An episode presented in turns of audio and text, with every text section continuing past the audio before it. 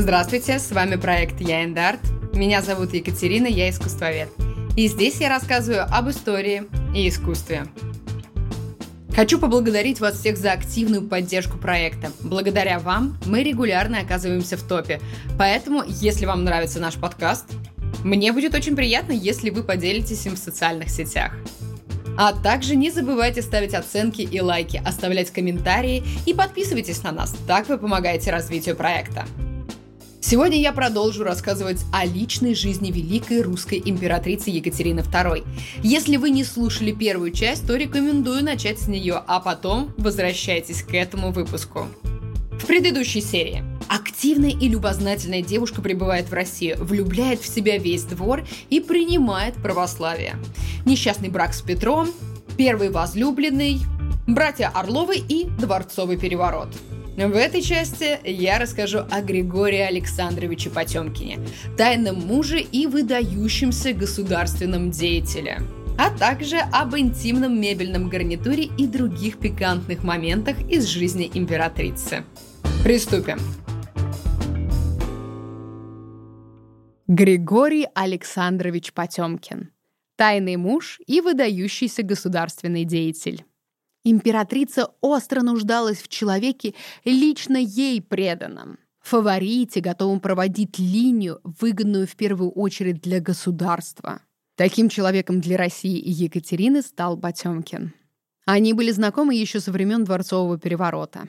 Молодой Григорий приглянулся новой императрице, потому юноша получил 10 тысяч рублей, 400 крепостных и чин подпоручика в то время как его товарищи по службе довольствовались лишь званием корнетов. Шли годы. Молодой человек время даром не терял и стремительно рос по карьерной лестнице. Григорий выполнял разные поручения и с успехом справлялся со всеми обязанностями. До поры до времени, пока не потерял глаз. Существует несколько версий, как это случилось. По одной из них это произошло на дуэли с фаворитом Екатерины Орловым. Но более реалистично звучит другая версия. У Потемкина болел глаз. Он обратился к знахарю. Да, к знахарю, не к врачу. Он был якобы сторонником ну, народной медицины. Знахарь порекомендовал ему особую примочку. Но именно от нее Потемкину стало хуже. На глазу образовался нарост. И Григорий решил удалить его булавкой. Из-за этого и потерял глаз. А может, он и не лез в свой глаз булавкой, никто не знает. Но, потеряв глаз, Григорием овладела хандра. От отчаяния он даже уехал на полтора года в деревню. Порой он говорил о желании постричься в монахи. Благо, этому не суждено было случиться.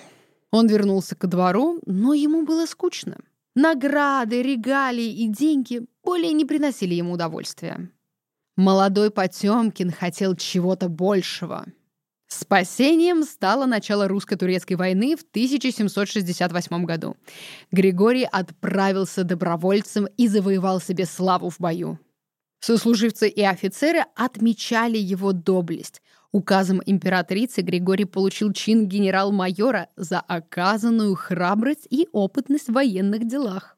Война изменила Григория, и эту перемену отметила императрица.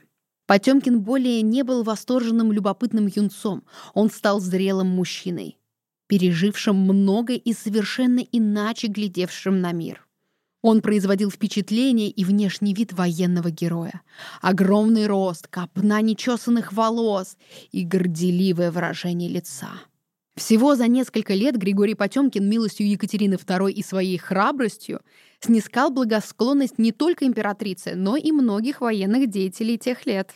История любви Екатерины II и Григория Потемкина началась в 1774 году, когда ей было 45, а ему 35. Новый фаворит наделал немало шума. Все послы и представители иных держав стали строчить письма и донесения своим монархам о новом товарище Екатерины Великой. Их роман продлился около двух лет. Вина за охлаждение во многом лежала на самом Григории, но об этом чуть позже. Сейчас об отношениях и влиянии на государство. Между ними был не просто роман длиной два года. Они были мужем и женой, они были императрицей и подчиненным, они были куда больше, чем просто влюбленными. Она души в нем не чаяла. Вот что она писала ему. «После тебя можно ли кого любить? Я думаю, что тебе подобного нету. И на всех плевать. Как бы то ни было, но сердце мое постоянно. Вы видите, какой контраст Григория, который устроил переворот, с Григорием, который действительно служил государству императрицы. Если Орлов не был государственным человеком, то Потемкин принес в жизнь Екатерины другую проблему. Он работал дни и ночи. Императрица просыпалась в 5-6 часов утра, желая посетить возлюбленного, но каждый раз с досады обнаруживала, что он уже на ногах, а его секретари снуют по коридору с бумагами. В таких условиях ссоры были неизбежны. Ссоры из кабинета переходили в спальню. Как писала Екатерина, мы ссоримся о власти, а не о любви. Он талантливый политик и деятельный сотрудник. Потемкин кипел энергией, быстро учился и норовил все делать сам. Только беда была в том, что он слишком редко спрашивал позволения своей августейшей супруги. Как она писала, «Хотя бы единожды послушай меня, хотя бы для того, чтобы я сказать могла, что слушаешься». Но, несмотря на это, в переписке они часто именовали друг друга мужем и женой, дорогими супругами, соединенными святейшими узами, а также посылали поздравления с неким собственным праздником, ведомым только им. По некоторым данным, Потемкин и Екатерина тайно венчались, а позже у них родилась дочь. Григорий, Григорий, такой деятельный, такой самостоятельный и такой непростой в быту. По словам придворных, фаворит все время что-то грыз. Яблоки, пирожки, все, что под руку попадется. Недоеденные же бросал прямо на пол, напрочь о том забывая. Но это не самое страшное. У него были привычки и похлеще. Когда он задумывался, он начинал грызть ногти. Прилюдно. При послах, министрах, государственных деятелях. Да неважно, при ком. Он не мог отучиться от этого даже когда стал вторым человеком в государстве. Императрица не раз пыталась вразумить неряшливого любовника, даже сочинила правила поведения при дворе, после чего вывесила их на обозрение. Специально для Потемкина там значился пункт, запрещающий что-либо грызть, лопать или портить. Но Григорий Александрович постоянно разбрасывал свои вещи, да не только в своих покоях, но и в комнатах императрицы. Екатерина сетовала. «Долго ли это будет? Что пожитки свои у меня оставляешь?» Я думаю, сейчас многие посмеялись, проблема для многих актуальная. Но вернемся. Вопреки всем недостаткам фаворита, Екатерина II нежно любила Потемкина, зачастую идя наперекор своему характеру и привычкам. Так императрица могла по несколько часов ожидать возвращения любовника вечерами, так как без него не могла спать. Однажды императрица провела более двух часов на сквозняке под дверьми покоев фаворита, ожидая, пока тот закончит игру в карты и распустит людей. В свою очередь Григорий нередко врывался в покои царицы, руководствуясь личными интересами. Екатерина II, воспитанная в строгости, такого себе позволить не могла. И вот они такие разные. Екатерина строгая, сдержанная, Григорий все же человек больше военный, с дурными привычками, работяга, трудяга. Что их связывало? Но почему же Екатерина вышла за него замуж, а за предыдущего, который помог прийти к власти, нет? В отличие от Орлова, желавшего открытого союза, Потемкин согласился на тайный брак. Это делало положение нового фаворита двойственным. Он был мужем, но тайным, поэтому должен был на людях играть роль любовника. Ради возможности провести лишний час в обществе любимой женщины, к тому же законной супруги, ему приходилось преодолевать тысячи трудностей, вставать раньше придворных, ждать, пока императрица, поминутно рискуя быть замеченной, доберется до его комнат, или самому под покровом ночи прокрадываться в ее спальню. Игра для юных влюбленных, а не для солидных политиков, коим был Потемкин и Екатерина II. И все же они вынуждены были играть в эту игру. Долго терпеть такой семейной жизни было невозможно. Плюс супруг стал самым влиятельным лицом в России, что вызвало неприкрытое недовольство знати, которая ополчилась против Потемкина. Спустя два года отношений Екатерина II объявила Потемкину, что их история любви окончена, и им следует расстаться. При расставании императрица сказала ему, что он не стал последним мужчиной для нее, но навсегда останется единственным. Во многом граф действительно стал уникальным фаворитом. В отличие от остальных, после расставания с государыней Григорий не лишился занимаемых должностей. Императрица, как и прежде, прислушивалась к его советам и ценила графа как государственного деятеля. Расставаясь, она совершила страшный для женщины и единственный верный для государыни поступок. Все еще любя своего товарища, она решила пожертвовать им как фаворитом и тем самым успокоить его врагов, что он якобы больше не в почете, он больше не фаворит.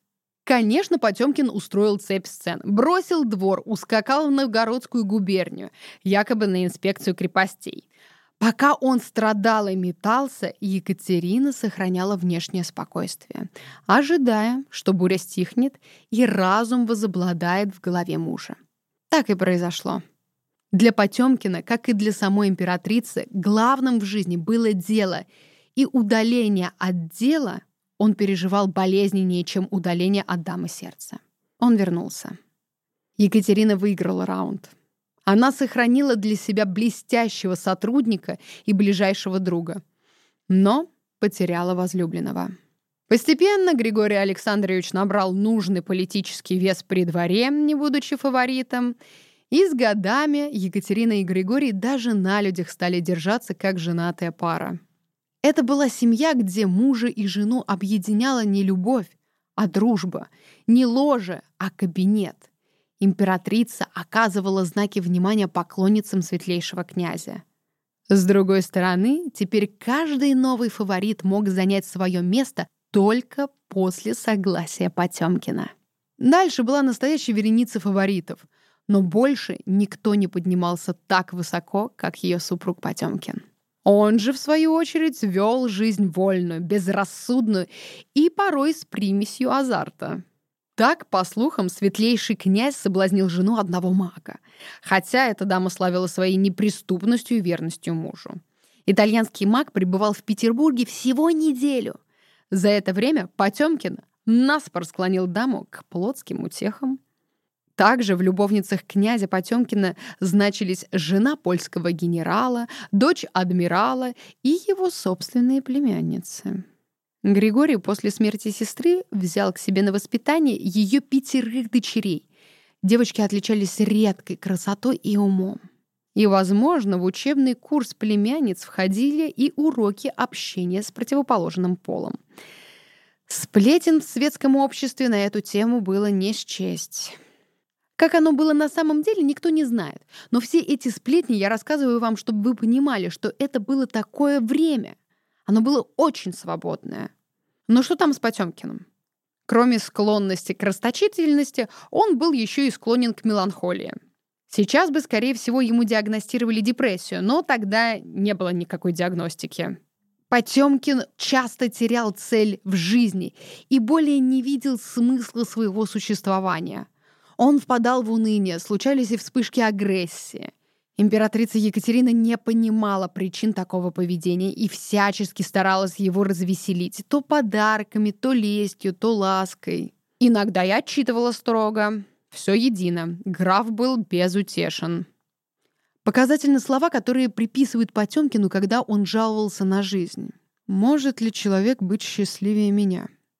Все желания. Все мечты мои исполнились как по волшебству. Я хотел занимать высокие посты. Я получил их. Иметь ордена — все имею. Любил играть — могу проигрывать без счета. Любил драгоценности — ни у кого нет таких редких и таких прекрасных. Одним словом, баловень судьбы. А после этих слов он якобы разбил об пол тарелку из драгоценного сервиза. Несмотря на такие эпизоды, главным для Потемкина это были успехи в работе. Поэтому расставание на нем никак практически не сказалось. В течение следующих лет после расставания он являлся наиболее могущественным человеком в России. Он осуществил ряд реформ в армии. Ввел новую форму, изменил комплектование, добился более гуманного обращения офицеров с солдатами. Фактически отменил телесные наказания – При нем были построены города, заводы и фабрики. Шло массовое переселение людей на южные земли. Потемкин добился присоединения Крыма к России в 1783 году, за что получил титул светлейшего князя Таврического. Он приступил к строительству Черноморского флота. После начала русско-турецкой войны 1787-1791 годов он командовал русской армией и командовал успешно. Завистники при дворе, разумеется, распространяли слухи о его медлительности, о робости в роли командующего, но позднее его военные заслуги и инновации были оценены. В частности, он был первым русским полководцем, который руководил военными действиями сразу на нескольких фронтах. И тут я не просто так обращаю ваше внимание на даты. Шла война, которая закончилась в 1791 году. В этом же году не стало Потемкина. Мы с вами помним, что всех фаворитов Екатерины все эти годы одобрял именно Григорий. А тут появился некий Платон Зубов, которого Потемкин не назначал фавориты. Екатерине тогда было 60, а Юнцу 22. И черт бы с ним, что он его не назначал. Но Зубов посчитал, что он может сдвинуть самого Григория Потемкина. Потемкин был вне себя от бешенства, что какой-то парнишка позволяет себе дискредитировать второго человека в государстве. Григорий даже писал императрице недвусмысленно, что приедет вскоре в Петербург выдернуть зуб, который причиняет ему боль. И как? Что с зубом? Вырвал? Князь решил затмить соперника широкими и очень щедрыми жестами. Весной 1791 года Григорием был организован торжественный прием в Таврическом дворце Петербурга. Приглашена была императрица и три тысячи ее подданных. Богатое украшение дворца с использованием драгоценных камней и искусной отделки покорило царицу. И несмотря на все старания, цели своей, удаления Зубова, Потемкину не удалось достигнуть. Хотя императрица и уделяла ему всю ту же долю участия в государственных делах, но личные отношения ее с супругом изменились к худшему. По ее желанию Потемкин должен был уехать из столицы, где он за 4 месяца истратил на пиршество 850 тысяч рублей, возмещенных потом из казны. Он уехал, и через пару месяцев его не стало. Потемкин имел крепкое здоровье и не был подвержен никаким хроническим заболеваниям. Однако, находясь в полевых условиях большую часть времени, Потемкин нередко подхватывал болезни, распространившиеся в армии. В 1791 году он вел мирные переговоры, но болезнь помешала ему окончить их. 5 октября 1791 года в дороге Потемкин умер от лихорадки. Его последние слова. «Вот и все. Некуда ехать. Я умираю. Выньте меня из коляски. Я хочу умереть на поле. Горе Екатерины было безутешно. После его смерти императрица писала. «Мой ученик, мой друг, можно сказать, идол, князь Потемкин Таврический скончался. О, боже мой! Вот теперь я истинно сама себе помощница. Снова мне надо дрессировать себе людей». В нем было одно редкое качество, отличавшее его от всех других людей. У него была смелость в сердце, смелость в уме, смелость в душе. Благодаря этому мы всегда понимали друг друга и не обращали внимания на толки тех, кто меньше нас смыслил. В этих словах есть ключ к теме этого эпизода. Фавориты Екатерины II — это в первую очередь не безудержное веселье женщины с неограниченной властью. Это подбор и воспитание верных, полезных и любящих свое отечество государственных деятелей. Вас это может смутить, но важно понимать и помнить, что в истории мы ни одну из эпох не можем пытаться и стараться понять через нашу призму восприятия. XVIII век — это такое время, когда царит абсолютная монархия практически во всех европейских государствах. Правитель — это Богом данный пост. Его устами глаголит истина. И неважно, хороший он или плохой, он правитель. Он наместник Божий. Вот в таком мире люди тогда живут, и они в это верят. Так же, как я и говорила в начале эпизода, для этой эпохи фаворитизм — это обычное дело. Это век любви, флирта, роскоши, трат, золота, драгоценностей и излишеств. И во всем в этом жила Екатерина. Нет, нельзя сказать, что она была лучше остальных, нет. Она пришла к власти, устроив переворот. Армия потом пару дней разоряла город. Захватив власть, она тратила огромные суммы на откупы от своих помощников, так как понимала, что перевороты были до нее, а ее иностранку свергнуть и дня не понадобится. Но она любила эту страну. Она старалась как могла. И да, выражение «как могла» тут будет более чем уместно. Потому что в XVIII веке происходит рост населения, развитие городов, а управлять государством никто особо не учил. Не было развитых образовательных систем среднего и высшего образования. Люди учились все делать на своих ошибках. Екатерина училась управлять государством на своем собственном опыте. Кто-то, как Орлов, помог ей прийти к этой власти, а кто-то, как Потемкин, помогли увеличить границы государства и провести ряд реформ. Давайте еще пару слов о последнем фаворите. Тем более я о нем ранее уже обмолвилась, и он тоже очень сильно повлиял на историю России. Платон Зубов. Когда начались их отношения, императрице было 60, а ему 22. Он с первых дней пытался участвовать в государственных делах. Без особых способностей к тому он занимал 36 должностей. Зубов был назначен генерал-губернатором, участвовал в заседаниях Академии художеств и коллегии иностранных дел, руководил флотом и артиллерией. Императрица не жалела наград для любимца, и только за один год она наградила его и орденом святого Александра Невского, и орденом святой Анны, и другими знаками отличия.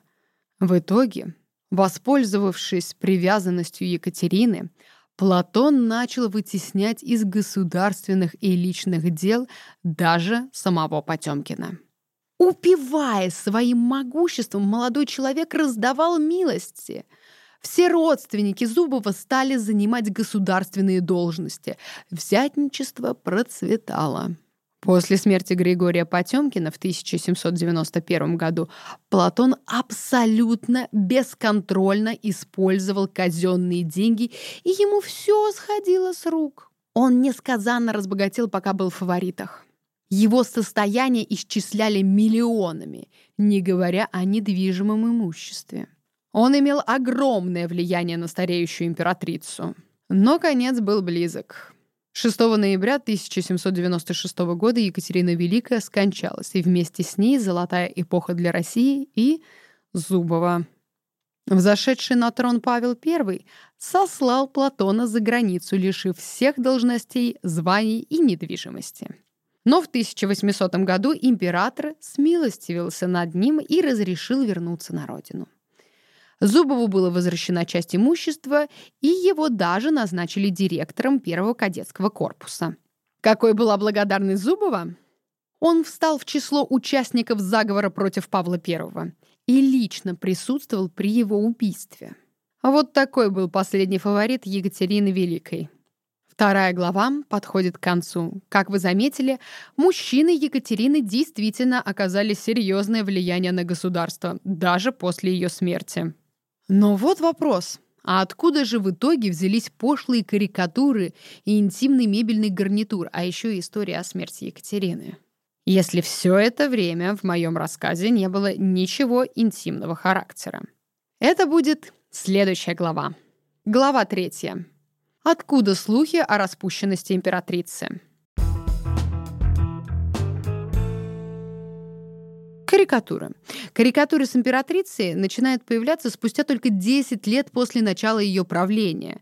Они были простенькие, скучные и не было там никакого интимного подтекста. А самые известные карикатуры принадлежат англичанам и приходятся на последние годы жизни императрицы. Самые известные из них — это карикатуры, где русская императрица шагает из России в Константинополь, и все правители смотрят ей под юбку и отпускают двусмысленные комментарии. Сейчас откройте наш телеграм-канал, и там вас ждет эта карикатура с подробными подписями, что говорят правители других стран. Или другая карикатура, тоже очень многозначительная, где русская правительница сидит верхом на английском монархе с обнаженной грудью и закатывающимися глазами в экстазе. А слева ведут переговоры Потемкин с шведским королем. У последнего в руке мешок с деньгами и сабля, которые направлены на Екатерину. Тут подтекст, думаю, всем, кто смотрит на изображение прямо сейчас, более чем ясен. Но вопрос в другом. Почему в западной карикатуре Екатерина то скачет на ком-то, то ноги раздвигает, то дерется на кулаках, а то в образе медведя или курицы предстает? Важно понимать, что эта карикатура и ее цель была не только высмеять актуальные политические события. Художники регулярно приукрашивали. И что самое главное, у них всегда витала тема интима, сифилиса, сумасшествия и обнаженного тела. Потому что это простые и ясные мотивы, которые задают определенное отношение к герою карикатуры.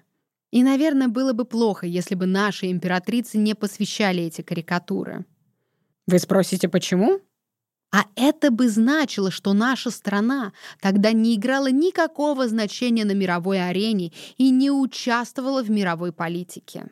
А тут огромное количество вот таких оскорбительных карикатур. Значит, Россия очень активно участвовала в этой политике, и значит, англичанам эта политика очень не нравилась. Следующий пункт связан со смертью Екатерины II. Я бы вообще назвала эту главу «Развенчиваем мифы о правительнице» но к смерти. Есть такой миф, что Екатерина скончалась в результате своей любвеобильности и ненасытности. Якобы ей стало мало мужчин, и она скончалась под конем. Знаете, это глупые вымыслы. Да, Екатерина очень любила лошадей с самой молодости, но без наклонностей. Миф, разумеется, появился после смерти, хотя детали кончины императрицы были всем хорошо известны. Так вот, миф взялся по ряду причин. У императрицы и правда было много фаворитов. Европейская карикатура обожала перетирать кости всем, а женщине-правительнице, что так активно увеличивает территории своего государства, особенно. Плюс, если оппозиции не хватало аргументов против Екатерины и ее политики, то всегда можно было придумать грязные и отвратительные слухи, которые перечеркивали все заслуги перед государством. Ну и интимный гарнитур тоже повлиял отчасти на эту легенду и сам является отдельной легендой в истории Екатерины II. Возможно, такой и правда у нее был. Но фотографии, что гуляют по интернету и которые вы можете найти в нашем телеграм-канале, не имеют ничего общего с мебелью XVIII века, когда жила правительница. Если вы посмотрите на фотографии, то увидите, что для пышной эпохи Екатерины II Стул как-то слишком простоват, потому что этот стул стилистически все-таки соответствует XIX веку. А стол, простите меня, конечно, но при всей пикантности XVIII века уж слишком пошло, совсем не живописно и совсем уж в лоб. Женщина, всю жизнь любившая, готовая любить даже своего супруга Петра III, писавшая столь заботливые и трепетные строки своим фаворитам, Заказывать себе столь безвкусный мебельный гарнитур, который стилистически соответствует XIX веку, простите, но это все крайне маловероятно. Тогда откуда взялась история про распущенность? Если карикатура — это просто изображение на злобу дня. Миф про коня остается мифом. Никакого пошлого мебельного гарнитура не было. Ну или, по крайней мере, мы про него не знаем. Откуда? Берется история про распущенность императрицы. Важная деталь в вопросе так называемой екатерининской распущенности заключается в ее исключительности. Исключительная и в умственном, и в моральном, и даже в физическом отношении. Она была исключительно свободна по своему сану от рабства, которое налагает на женщину ее пол, и имеющая за собой полную независимость и власть, власть самодержавную. И что же, спросите вы? А то, что, например, Людовик XV, знаменитый своими фаворитками, только терпел влияние своих любовниц и допускал по слабоволию их вмешательство в правительственные дела. Екатерина же этого вмешательства требовала и просила от своих фаворитов. Как она писала, «Я делаю государству немалую пользу, воспитывая молодых людей». И она искренне верила тому, что говорила. В ее ревностном старании посвятить этих своеобразных учеников в управление государственными делами, в заботливости, с которой она следила за их успехами, была даже некоторая доля материнства. В итоге она и в своей интимной жизни преследовала отчасти политический расчет. Наконец, фаворитизм в том виде, какой придала ему Екатерина, не был результатом больной чувственности, ищущей все новых наслаждений. Нет, Екатерина создала из фаворитизма правительственное учреждение — кстати, по поводу морали. Забавный пример для заключения. Заботьтесь о той самой нравственности. Екатерина издала указ, обязывающий содержателей публичных бань устраивать отдельные помещения для мужчин и для женщин, и пускать в женскую половину только тех мужчин, присутствие которых было необходимо по делам службы, и врачей. Но при этом она делала странные исключения для художников, которые пожелали бы изучать женское тело по живым моделям заводила огромное количество фаворитов под конец жизни не столько ради государства, сколько ради себя. И, по слухам, могла под покровом ночи инкогнито отправиться в кабак.